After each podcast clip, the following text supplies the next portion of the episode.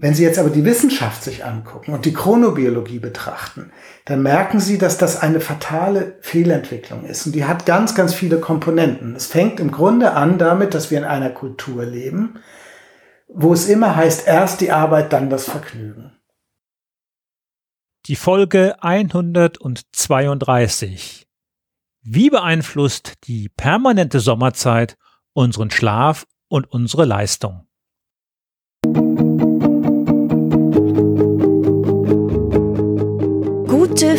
Führung braucht Gespür. Der wöchentliche Podcast für Führungskräfte und Unternehmer. In dieser Sendung geht es um Anregungen, Gedanken und Impulse, mit denen Sie Ihre Führungsaufgaben leicht, schnell, effizient und harmonisch erledigen. Ihr Gastgeber ist wie immer Thomas Reining.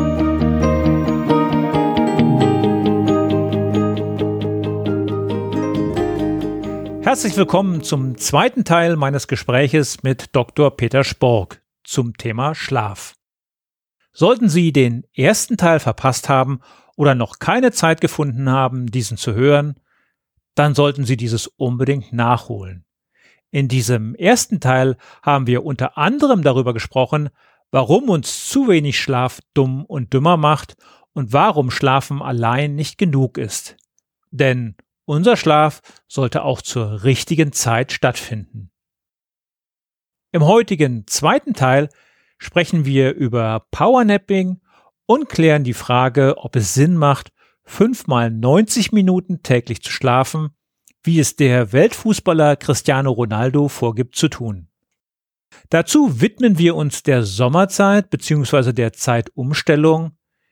Wir alle haben dazu eine Meinung und ebenso eine bestimmte Präferenz und viele von uns haben vor kurzem auch an der europaweiten Abstimmung teilgenommen. Unter wissenschaftlichen Gesichtspunkten gibt es zur Zeitumstellung noch einige Fragen und Sorgen und die sind mit den hastigen Plänen der EU auf keinen Fall beantwortet. Gerade der Wunsch nach einer permanenten Sommerzeit ist aus wissenschaftlicher und medizinischer Sicht eine große Gefahr. Freuen Sie sich auf die heutige Fortsetzung mit Dr. Peter Spork.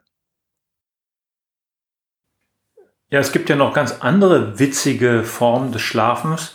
Von einem der weltbesten Fußballer Cristiano Ronaldo weiß man, dass er nicht am Stück schläft, sondern eine Schlafenszeit von fünfmal 90 Minuten einhält. In den meisten Fällen ist das in einem normalen Arbeitstag überhaupt nicht durchzuführen. Da muss man schon Profifußballer oder Cristiano Ronaldo sein. Was bringen solche Effekte?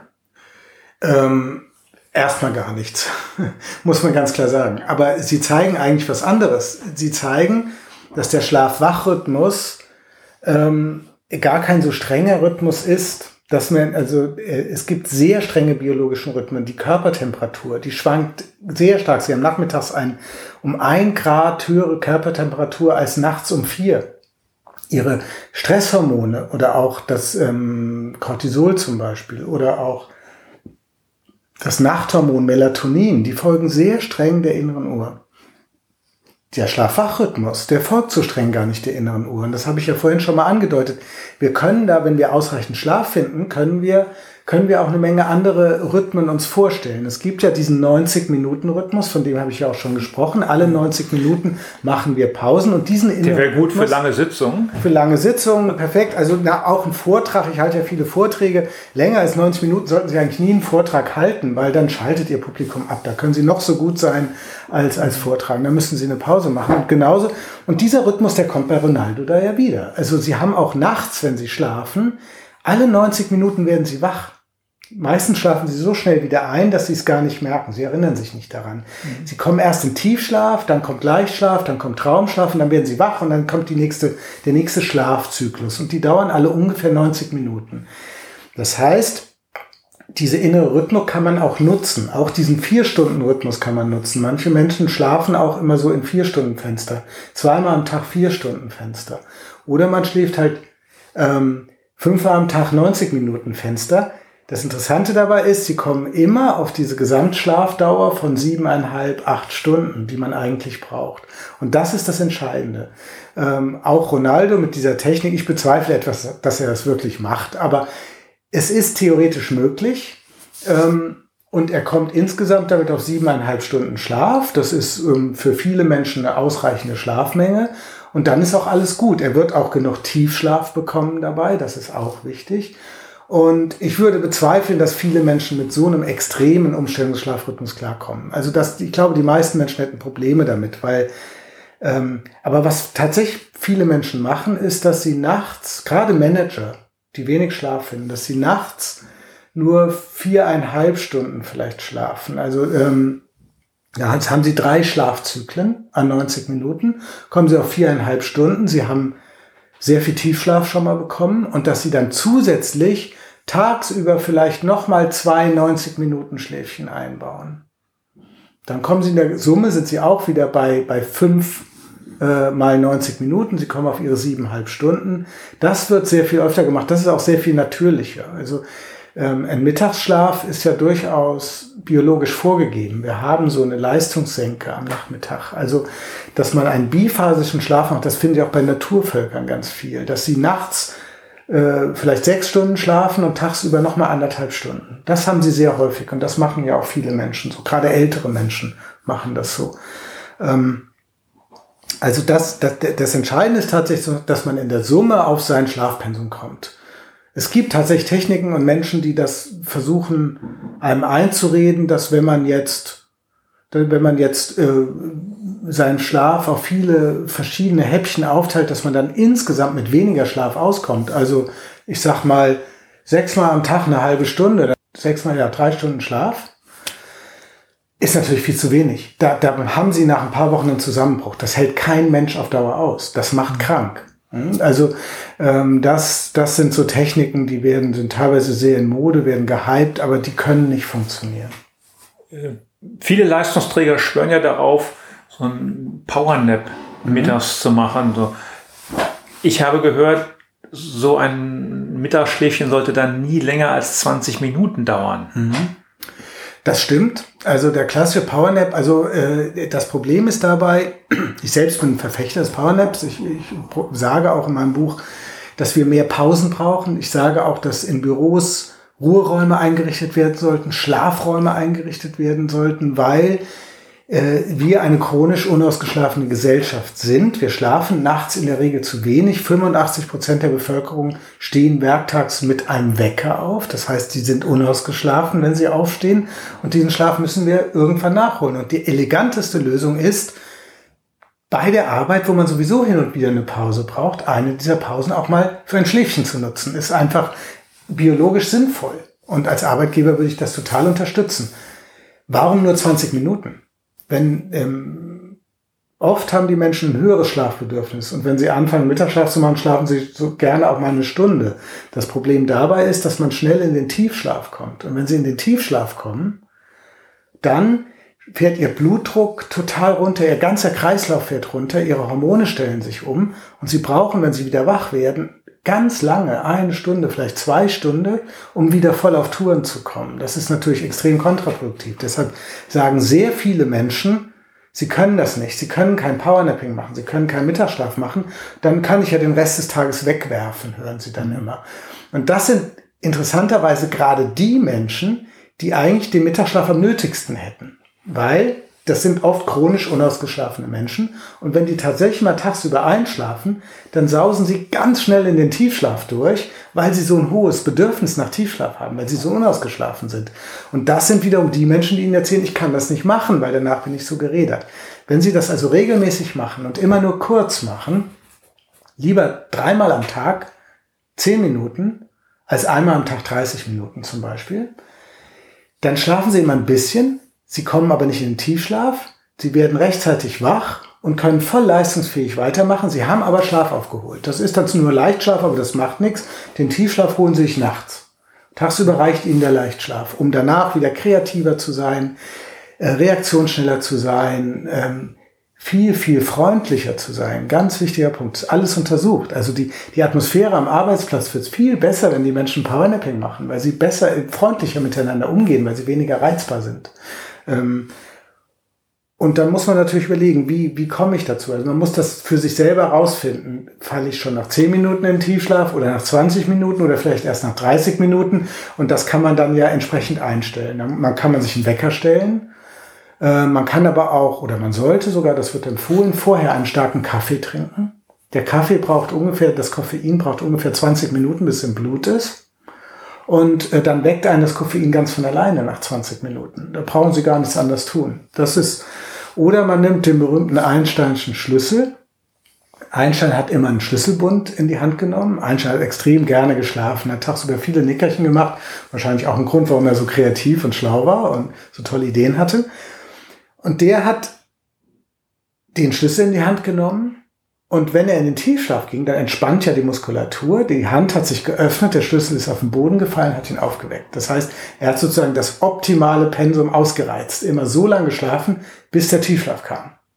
Das ist, ähm, ja. Ja, ich selber habe die Erfahrung gemacht, wenn ich auf langen Autofahrten bin, müde werde, unkonzentriert werde, einmal rausfahren, 20 Minuten auf den Parkplatz stellen, man fährt hinterher weiter wie neugeboren. Perfekt. Da gibt es sogar auch Untersuchungen, Fahrsimulatorstudien, wo Menschen erstmal eine Nacht nicht schlafen durften und dann hat man sie in den Fahrsimulator gesetzt und hat geschaut, ähm, wie, wie, wie häufig bauen die Unfälle. Und hat gesehen, die sind natürlich extrem unausgeschlafen, die bauen ständig Unfälle. Und dann hat man geguckt, was ist das Beste? Rausfahren, 20 Minuten schlafen, weiterfahren, rausfahren, einen Kaffee trinken, weiterfahren oder rausfahren, einen starken Kaffee trinken, 20 Minuten schlafen, weiterfahren. Und Sie können sich denken, das dritte ist natürlich das Beste. Sie haben die doppelte Wirkung. Das Koffein hilft Ihnen, hält Sie wach. Sie haben geschlafen und dann fahren Sie in diesen Studien garantiert zwei Stunden unfallfrei weiter.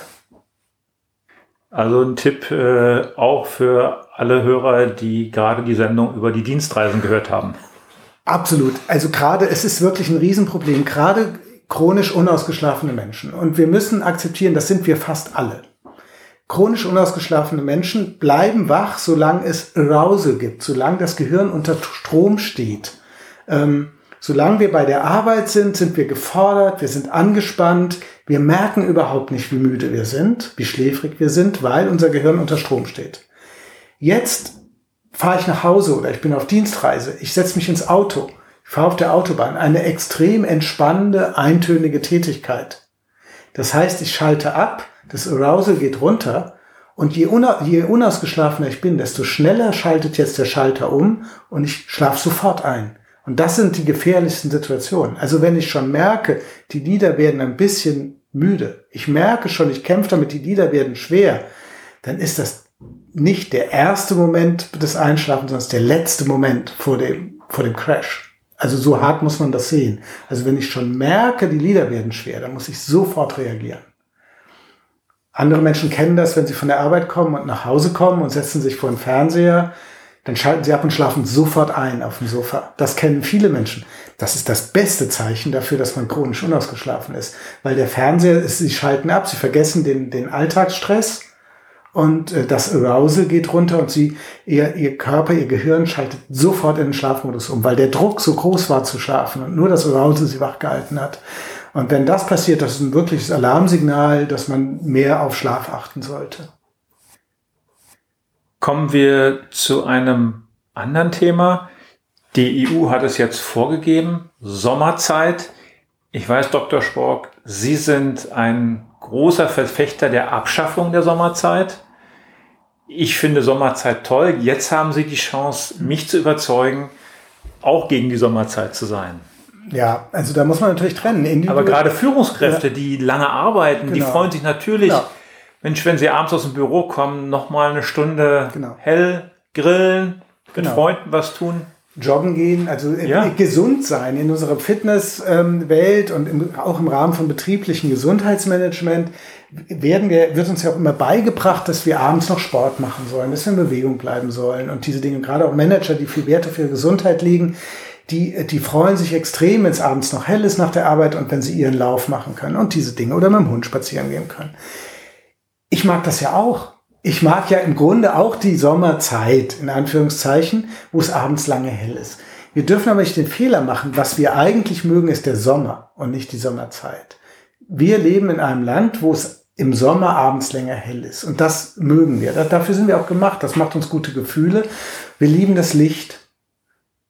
Wenn Sie jetzt aber die Wissenschaft sich angucken und die Chronobiologie betrachten, dann merken Sie, dass das eine fatale Fehlentwicklung ist. Und die hat ganz, ganz viele Komponenten. Es fängt im Grunde an damit, dass wir in einer Kultur leben, wo es immer heißt, erst die Arbeit, dann das Vergnügen.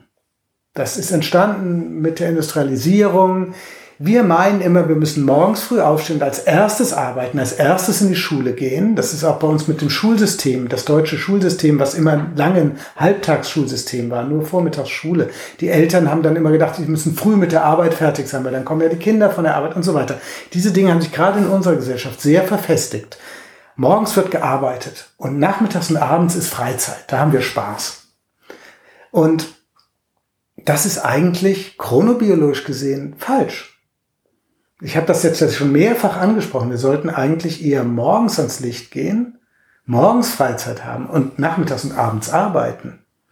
Da, in so einer Gesellschaft hätten wir diese Probleme nicht so sehr. Wir müssten morgens nicht so viel mit dem Wecker aufstehen. Unsere inneren Uhren würden synchroner mit den Arbeitsrhythmen laufen, weil sie mehr Lichtsignale morgens haben. Wir haben alle Sehnsucht nach Licht weil wir den ganzen Tag in geschlossenen Räumen arbeiten. Und dann gehen wir raus und freuen uns auf das Licht abends. Und die Sommerzeit schenkt uns vermeintlicherweise auch abends eine Stunde mehr Licht. Stimmt natürlich gar nicht. In Wahrheit sind wir eine Stunde früher aufgestanden. Wir können ja nicht die Zeit verstellen, wir stellen ja nur die Uhren um. Das heißt, wir bilden uns ein, wir würden, ähm, wir würden äh, abends wird es länger hell sein. In Wahrheit sind wir eine Stunde früher aufgestanden. Wir sind eine haben eine Stunde früher gearbeitet. Wir sind eine Stunde früher zur Schule gegangen. Und unser Feierabend dauert einfach eine Stunde länger. So. Wenn jetzt aber der Feierabend eine Stunde länger dauert, was passiert dann? Wir gehen eine Stunde später Wir schlafen Bett. weniger. Wir schlafen weniger, weil der Tag ist ja nicht plötzlich 25 Stunden lang. Und genau das machen wir. Und unsere Biologie führt auch dazu. Das kann man auch messen, weil es abends, weil wir abends mehr am Licht sind, steigt unser Melatoninspiegel langsamer an. Unser Körper schaltet verzögert in den Nachtmodus um. Und selbst wenn sie es, also die meisten Menschen gehen dann auch von der Uhrzeit gesehen, also jetzt hat sich von der sozialen Zeit kann man auch sagen, gehen dann auch später ins Bett. Also es ist ja biologisch in weit eine Stunde früher. Wenn ich immer um 10 Uhr ins Bett gehe, im, in der Normalzeit, in der, im Winter, dann ist es ja in der Sommerzeit dann noch 9 Uhr in Wahrheit. Biologisch. Die Uhr zeigt zwar 10 Uhr, aber von den Helligkeitswerten und von der Biologie her ist es noch 9 Uhr. Das heißt, selbst wenn ich dann ins Bett gehe, bin ich ja noch gar nicht müde. Mein Körper ist ja biologisch noch im Wachmodus. Das heißt, ich brauche viel länger, um einzuschlafen. Die meisten Menschen gehen in Wahrheit aber auch später ins Bett, weil sie noch gar nicht schläfrig sind. Sie gucken dann länger fern oder irgendwas, weil sie ja noch gar nicht müde werden. Das heißt, wir rauben uns durch die Sommerzeit systematisch jeden Tag, jede Nacht ein paar Minuten Schlaf. Bei den einen sind das fünf Minuten, bei anderen zehn Minuten, bei manchen vielleicht auch 30 Minuten. Und das addiert sich auf und verstärkt diesen chronischen Schlafmangel, den wir sowieso schon haben. Also die Chronobiologen sprechen von dem sozialen Jetlag. Es besteht ein Jetlag zwischen unseren sozialen Rhythmen, den Arbeitszeiten, den Schulzeiten und unseren biologischen Rhythmen. Deshalb müssen wir einen Wecker stellen zum Aufstehen. Wenn dieser Jetlag nicht wäre, bräuchten wir keinen Wecker. Und diesen Jetlag verstärken wir durch die Sommerzeit um eine weitere Stunde. Das heißt, als Manager oder auch als ganz normaler Berufstätiger, gerade die eher eulenhaften Menschen, die ja bis zum letzten Moment versuchen zu schlafen, weil sie ja gerne länger schlafen würden und dann ins Büro gehen, die kriegen morgens überhaupt kein Licht, kriegen nur abends Licht und das verstärkt ihre Eulenhaftigkeit. Das merken sie aber natürlich nicht, das wissen sie nicht. Sie wissen nicht, dass ihr Problem daher kommt, dass sie nur abends Licht bekommen. Und da müsste die Gesellschaft umdenken, da müssten auch Arbeitgeber umdenken, müssten gucken, wir machen andere Arbeitszeiten, wir geben den Menschen die Möglichkeit, vielleicht vor der Arbeit schon Freizeit zu haben und dass sie eher abends, äh, in den Abend reinarbeiten, dass Schulen viel später beginnen, dass die Schüler vielleicht ihren Sport vor der Schule machen. Gibt es Studien, die zeigen, dass das Wunder wirkt, dass die Kinder auch viel ausgeglichener in der Schule sind. Also da könnte die Gesellschaft theoretisch ganz, ganz viel tun, aber es ist natürlich unheimlich hart, diese Mechanismen aufzubrechen. Das heißt, ich bin kein Feind von langen, hellen Sommerabenden. Ich liebe sie auch. Aber ich weiß aus der Wissenschaft, dass wenn wir eine ganzjährige Sommerzeit hätten, jetzt ist ja so, die EU hat beschlossen oder die EU-Kommission hat vorgeschlagen, die Zeitumstellung wird abgeschafft und jedes Land kann seine Zeitzone selbst wählen. 84 Prozent derjenigen, die abgestimmt haben, waren dafür, dass die Zeitumstellung abgeschafft wird. Und 58 Prozent von denen haben gesagt, sie wollen dann lieber eine ganzjährige Sommerzeit. Ähm, und diese Menschen muss man jetzt, glaube ich, überzeugen. Man muss auch die Politiker überzeugen. Herr Altmaier, der Wirtschaftsminister, und Herr Spahn, der Gesundheitsminister, haben beide schon gesagt, sind eher für die ganzjährige Sommerzeit.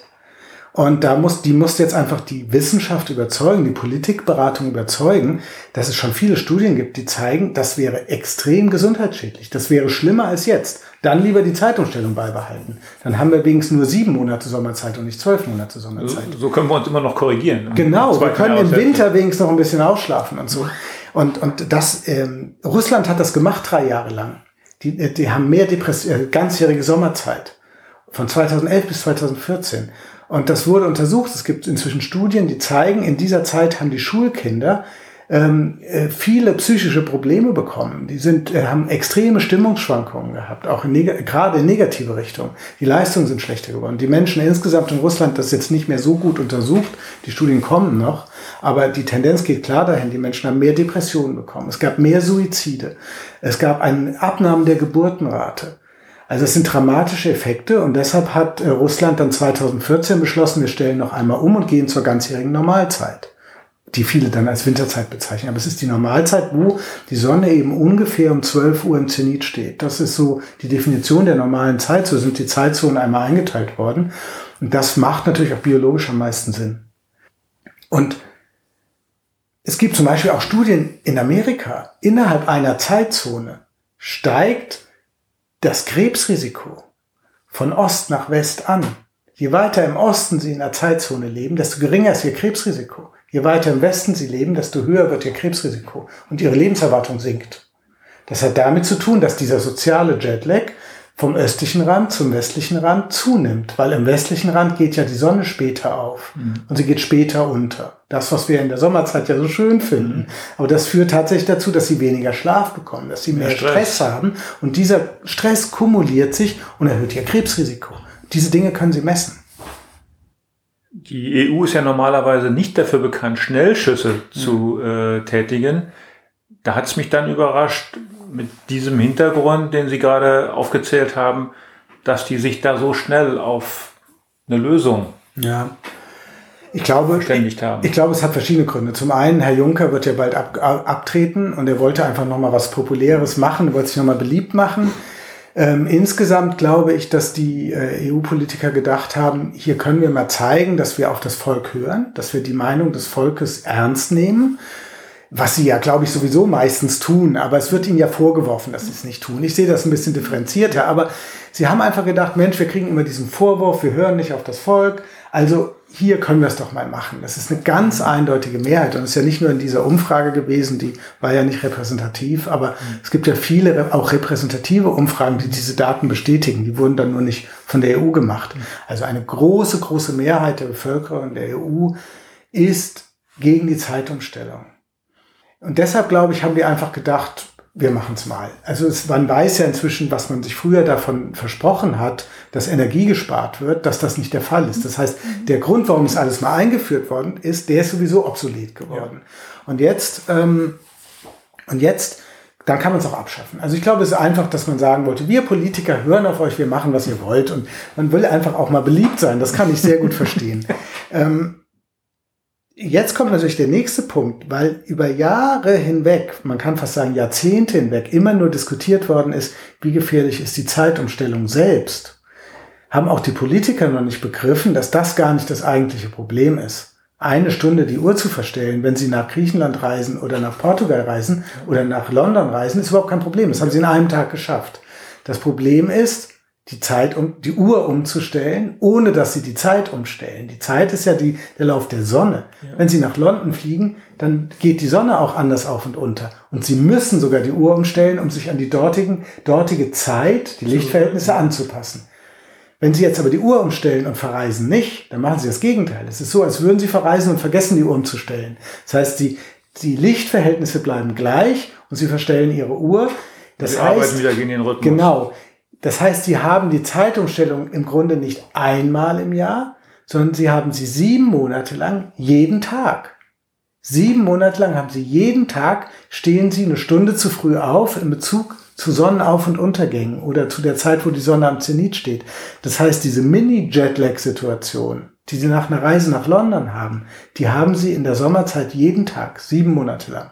Und wenn wir jetzt die ganzjährige Sommerzeit anführen, dann haben wir sie im Grunde rund ums Jahr immer, zwölf Monate lang im Jahr.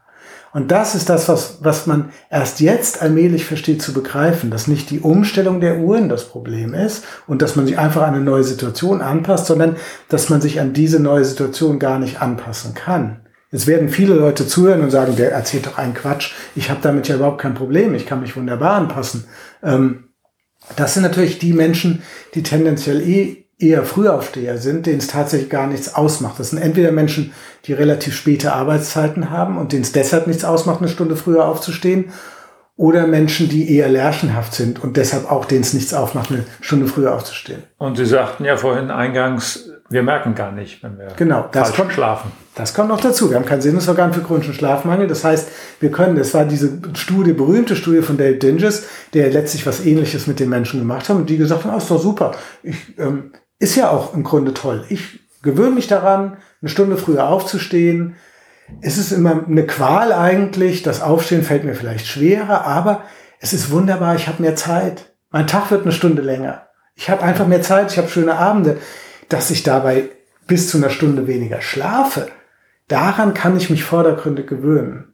Und wenn ich dann nach drei, vier, fünf Wochen einen Infekt kriege, eine Woche krank im Bett liege oder äh, ich depressive Verstimmungen kriege. Das setzt ja alles erst drei, vier, fünf Wochen später ein. Ich komme gar nicht auf die Idee, dass das im Zusammenhang damit steht, dass ich seit drei, vier Wochen eine Stunde früher aufstehe. Da, da, da komme ich gar nicht drauf, weil ich denke, na, das hätte ja sofort passieren müssen sozusagen. Aber nein, der Schlafmangel addiert sich auf und die, die gefährlichen Effekte, die treten Wochen bis Monate später erst auf. Ich glaube, da haben wir heute viele neue Facetten gehört, die noch gar nicht so beachtet worden sind bei den meisten, bei mir zumindest. Aber zu unserem Leben gehören natürlich Essen und auch hoffentlich Sport. Welche Auswirkungen haben sowohl unsere Essgewohnheiten und der Sport auf unseren Rhythmus und damit auf guten Schlaf. Ja, das ist tatsächlich, gibt es auch da Verbindungen. Ich habe das vorhin schon gesagt. Jede unserer Organe hat im Grunde sein, äh, seine eigene innere Uhr. Jede unserer Zellen hat ihre eigene innere Uhr. Und die Leber tickt in ihrem eigenen Rhythmus, der Darm, die Muskulatur ticken alle in ihren eigenen Rhythmen. Unser Schlaf-Wach-Rhythmus, der folgt vor allem dem Rhythmus des Gehirns, auch unsere Leistungsfähigkeit. Nun ist für unser Gehirn, unser Schlaf-Wach-Rhythmus ist vor allem das Licht wichtig. Wann ist Tag, wann ist Nacht? Für die in anderen inneren Uhren im Körper. Man spricht von den, Entschuldigung, man spricht von den sogenannten peripheren Uhren. Für die ist unter Umständen wichtig, wann sie benutzt werden. Für die Muskulatur ist es wichtig, wann ich trainiere. Leistungssportler wissen das. Wenn sie, sie, wenn sie wissen, sie haben in ein paar Wochen morgens um 10 einen Wettkampf, dann trainieren sie immer morgens um 10. Wenn sie wissen, sie haben abends um 8 einen Wettkampf, trainieren sie immer abends um 8 damit ihre Muskulatur, die innere Uhr ihrer Muskulatur sich darauf schon einstellen kann. Das gleiche ist mit der Leber. Wenn Sie immer den Schweinebraten schon früh morgens essen und dazu ein Glas Rotwein trinken, dann wird irgendwann Ihre Leber begriffen haben, dass sie schon morgens Alkoholdehydrogenase ausschütten sollte, um den Alkohol besser abzuwälzen und ganz viele Enzyme, die Fett abbauen. Da, daran kann sich ein Stück weit die Leber gewesen. Auf Dauer äh, schafft sie das nicht ganz. Also man sollte das, ähm, aber es ist tatsächlich so, und das, darauf will ich ja hinaus, für die Leber ist es auch wichtig, wann ich esse. Für die Muskulatur ist es wichtig, wann ich mich bewege. Und diese, diese Uhren melden das zurück. Es sind Rückkopplungsschleifen und sie melden es ans Gehirn zurück. Das heißt, ich kann meine innere Rhythmik letztlich auch dadurch stabilisieren, dass ich zu regelmäßigen Zeiten esse und auch zu regelmäßigen Zeiten Sport mache und dass das insgesamt in mein Aktivitätsschema passt. Das stabilisiert auch die innere Rhythmik. Es unterstützt sozusagen ähm, diese Lichtsignale, über die ich jetzt schon so viel gesprochen habe. Und das ist gerade beim Ernähren kann man da sogar auch über die Art, was ich esse, eine Menge machen. Also ich sollte abends zum Beispiel tendenziell weniger Kohlenhydrate essen, weniger Zucker, weniger Nudeln und mehr Protein und, und äh, eher Fette, gute, gesunde Fette natürlich überwiegend. Und morgens ist es gar nicht verkehrt, ein zuckerhaltiges Frühstück zu nehmen, also mehr Kohlenhydrate, Müsli ähm, und solche Sachen. Denn diese Kohlenhydrate, die kurbeln sozusagen die Insulinproduktion an, die sagen dem, dem Stoffwechsel gibt Gas, du brauchst viel Energie, du musst aktiv sein. Das ist Tagmodus sozusagen. Und abends möchte der Körper in den Nachtmodus umschalten und dann braucht er eher Energieformen, die sehr langsam ins Blut übergehen und dem Blut sehr langsam Energie zur Verfügung stellen, weil man muss ja abends sich auf eine lange Fastenzeit vorstellen, bereiten. Wenn Sie schlafen und wenn Sie vielleicht auch lange schlafen, ähm, dann fasten Sie unter Umständen 10, 11, 12 Stunden am Stück. Wenn Sie noch Intervallfasten machen und das Frühstück weglassen, dann fasten Sie vielleicht 14, 15 Stunden am Stück. Und das ist eigentlich relativ gesund für den Körper. Es unterstützt diese innere Rhythmik. Sie haben eine ausgeprägte Passivitätsphase. Das heißt, für manche Organe, sie müssen hochaktiv sein. Ihre Leber stellt dann zum Beispiel dem Körper in großem Maß Energiereserven zur Verfügung. Auch in, im Fettgewebe wird Energie abgebaut. Das ist ja das Schöne dann, dass, dass sie dann auch dünner sind am Morgen. Also wenn sie das machen, nehmen sie ja auch ab. Das heißt, ähm, sie können mit der richtigen Nahrung zur richtigen Zeit, können sie eine Menge auch erreichen. Und mit der richtigen Bewegung sowieso. Wenn sie ähm, wenn Sie immer nur in, abends lange gearbeitet haben als Manager und Sie meinen, Sie müssen unbedingt noch ins Fitnessstudio gehen und dann werden Sie wissen, direkt nach dem Fitnessstudio können Sie nicht einschlafen, weil Ihre inneren Uhren sich durch das die körperliche Aktivität natürlich verstellt haben und noch im Tagmodus weiter ticken. Das heißt, Sie müssen dann vielleicht doch überlegen, ob Sie nicht lieber es so machen, dass Sie tagsüber doch mal eine Pause einbauen, tut Ihnen sowieso gut Bisschen und Sport treiben. Da Sport treiben. Am besten an der frischen Luft treiben. Dann haben Sie die Lichtsignale, Sie haben die körperlichen Signale zur richtigen Zeit. Sie nehmen dann noch eine ordentliche Mahlzeit zu sich. Dann machen Sie vielleicht noch ein Nickerchen. Dann, äh, dann haben Sie, das ist so der perfekte Tagesablauf eigentlich. Und dann können Sie halt abends, wenn Sie dann noch länger arbeiten müssen, dann arbeiten Sie halt abends noch die Stunde länger. Ist besser, als wenn Sie abends dann ins Fitnessstudio gehen, weil Sie ein schlechtes Gewissen haben und meinen, ich muss da noch meinen Sport machen. Da haben wir heute eine Menge über Schlaf, innere Uhren gelernt. Ich bedanke mich dafür, Dr. Spork. Sie sind ja ein fleißiger Buchautor. Sie haben jetzt auch äh, ein Buch über die Epigenetik geschrieben. Ja. Wollen Sie uns das vielleicht noch ganz kurz einmal ja, gerne. Also Epigenetik ist tatsächlich mein anderes großes Gebiet, mit dem ich mich beschäftige. Ich habe schon zwei Bücher dazu geschrieben. 2009 ist, das war eigentlich weltweit das erste populärwissenschaftliche Buch zur Epigenetik, ist der zweite Code. Ähm, bis heute ein Longseller, verkauft sich nach wie vor ganz viel, ist in vier Sprachen übersetzt, ist also das, man kann schon fast sagen, Standardwerk für Menschen, die sich in Epigenetik einlesen möchten. Vielleicht erklären Sie uns ganz kurz. Ja, ich erkläre Ihnen das gleich, genau. Ich wollte nur kurz was zum Buch Ich sagen. musste auch nachgucken. ja. Und jetzt ist eben, habe ich nachgelegt, weil das so ein wichtiges, spannendes Gebiet ist, ähm, habe ich jetzt ein neues Buch dazu nachgelegt, was eben versucht, zu zeigen, ich erkläre gleich, was Epigenetik ist, äh, zu zeigen, warum eigentlich diese Erkenntnisse unser ganzes Verständnis von Gesundheit und Krankheit verändern. Was ist Epigenetik? Epigenetik kann man übersetzen als, eine, als Zusatzgenetik, Nebengenetik, Übergenetik. Wir haben ja lange gedacht, die Gene sind unser Schicksal. Die, die Gene, wenn sich eineige Zwillinge angucken, die sehen sich ja total ähnlich und sind auch äh, ansonsten ähnlich man hat lange gedacht, in dem Text der Gene ist festgeschrieben, wie wir sind, wie, ob wir Krankheiten entwickeln, ob wir lange leben und all diese Sachen. Und heute weiß man, das gilt eigentlich nur für simple Merkmale, wie Augenfarbe, Haarfarbe, vielleicht auch für äh, genetische Krankheiten wie Mukoviszidose oder erblichen Brustkrebs, erblichen Darmkrebs.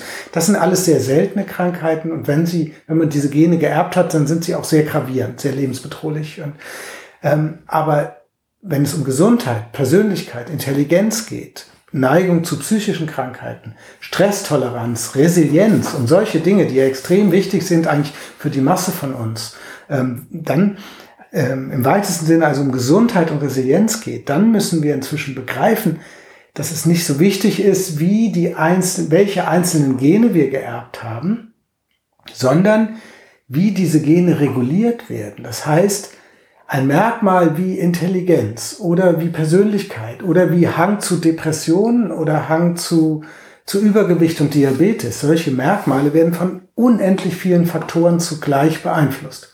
über zwei sehr wichtige Faktoren, Schlaf und innere Rhythmik, haben wir jetzt die ganze Zeit geredet. Das sind Umweltfaktoren, das sind Lebensstilfaktoren.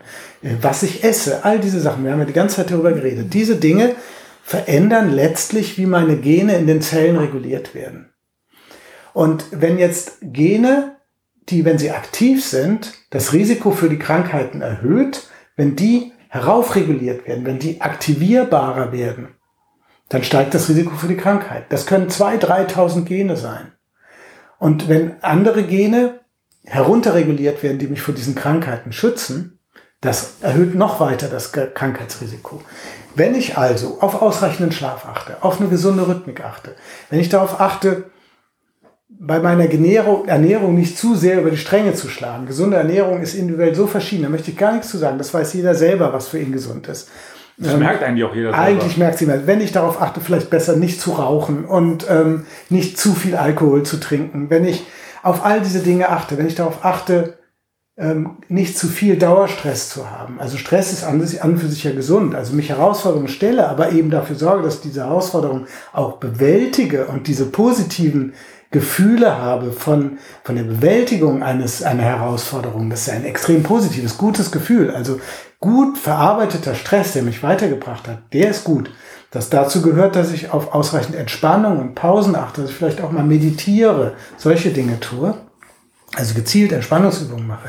Wenn ich auf all das achte, dann sorge ich in den verschiedenen Zellen meines Körpers, im Körperstoffwechsel, im Stressregulationssystem, im Gehirn, im Hormonsystem, in den ganzen vielen Drüsen, Organen, Netzwerken, die letztlich da ausmachen, dass mein Körper mit Belastungen gut umgehen kann. Dann sorge ich dafür, dass epigenetische Schalter und Dimmer, also diese epigenetischen Strukturen, die an und neben den Genen sitzen, dass die sich so verstellen, man kann sich das vorstellen wie Schalter oder wie Dimmer, dass die Gene im Text sich nicht verändern, aber so verstellt werden, dass sie von den Zellen leichter oder schwerer benutzt werden können.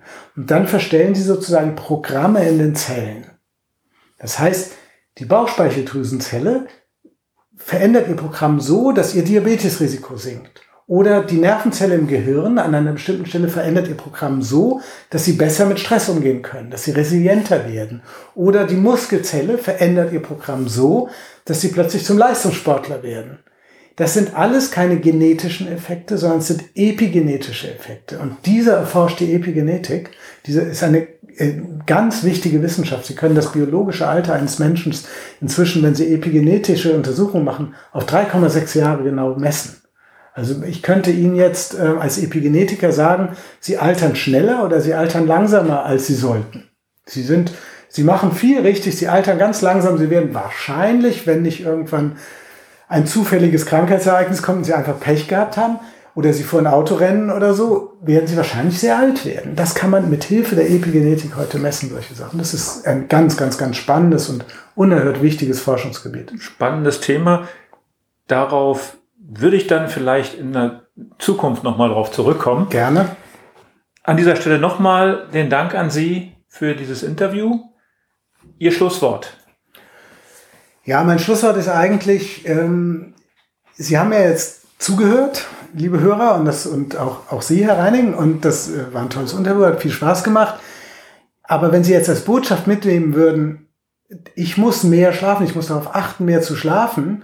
Und wenn ich jetzt als nächstes ins Bett gehe, dann ist es hoffentlich, hoffentlich, hoffentlich schlafe ich schnell ein und gut ein, weil der Spork hat ja gesagt, das ist so unheimlich wichtig.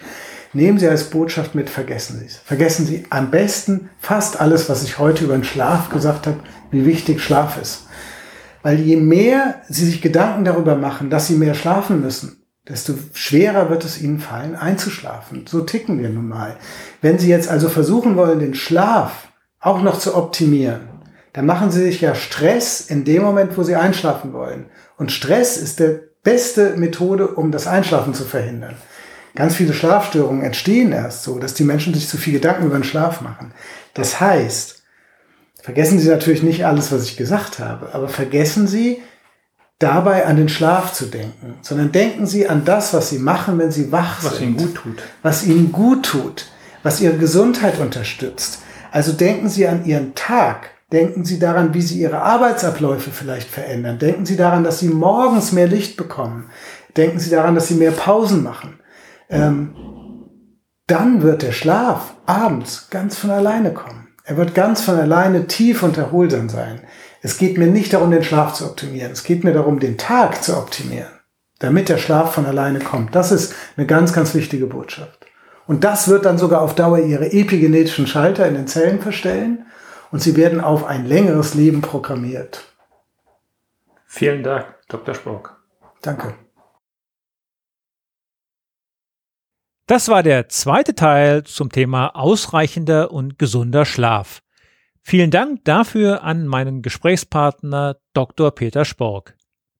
Wer seine Leistungsfähigkeit erhalten oder sogar steigern möchte, der ist gut beraten, nicht nur an seinen Soft Skills und Qualifikationen zu arbeiten, auch ein Blick auf den eigenen Schlaf kann Wunder wirken.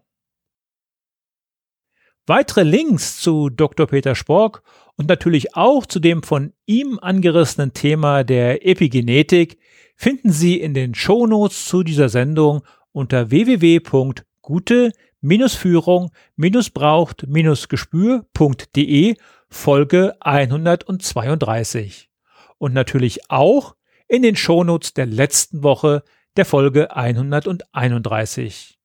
Führung und Gespür schreiben Sie bitte wie immer mit UE, aber das wissen Sie ja schon. Vielen Dank fürs Zuhören. Ich wünsche Ihnen auch in dieser Woche guten und gesunden Schlaf. Bleiben Sie gesund oder werden Sie gesund, Ihr Thomas Reining. Und zum Abschluss darf natürlich auch das Zitat der Woche nicht fehlen. Heute passend zum Thema von Jeremias Gotthelf.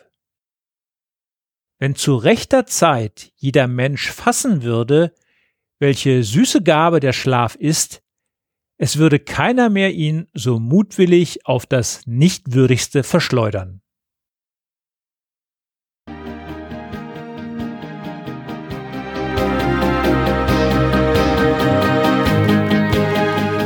gefällt dieser Podcast? Dann bewerten Sie ihn doch mit einer Sternebewertung und Rezension in iTunes. Dies hilft einerseits, diese Sendung weiter zu verbessern und sie darüber hinaus für andere noch sichtbarer zu machen. Besuchen Sie auch den Blog Gute Führung braucht Gespür.de und schauen Sie, was es dort noch Spannendes für Sie zu entdecken gibt. Denken Sie immer daran, Sharing ist Caring und teilen Sie den Link zu dieser Sendung mit anderen Interessierten. Das war die heutige Ausgabe von Gute Führung braucht Gespür. Vielen Dank fürs Zuhören und eine schöne Zeit für Sie.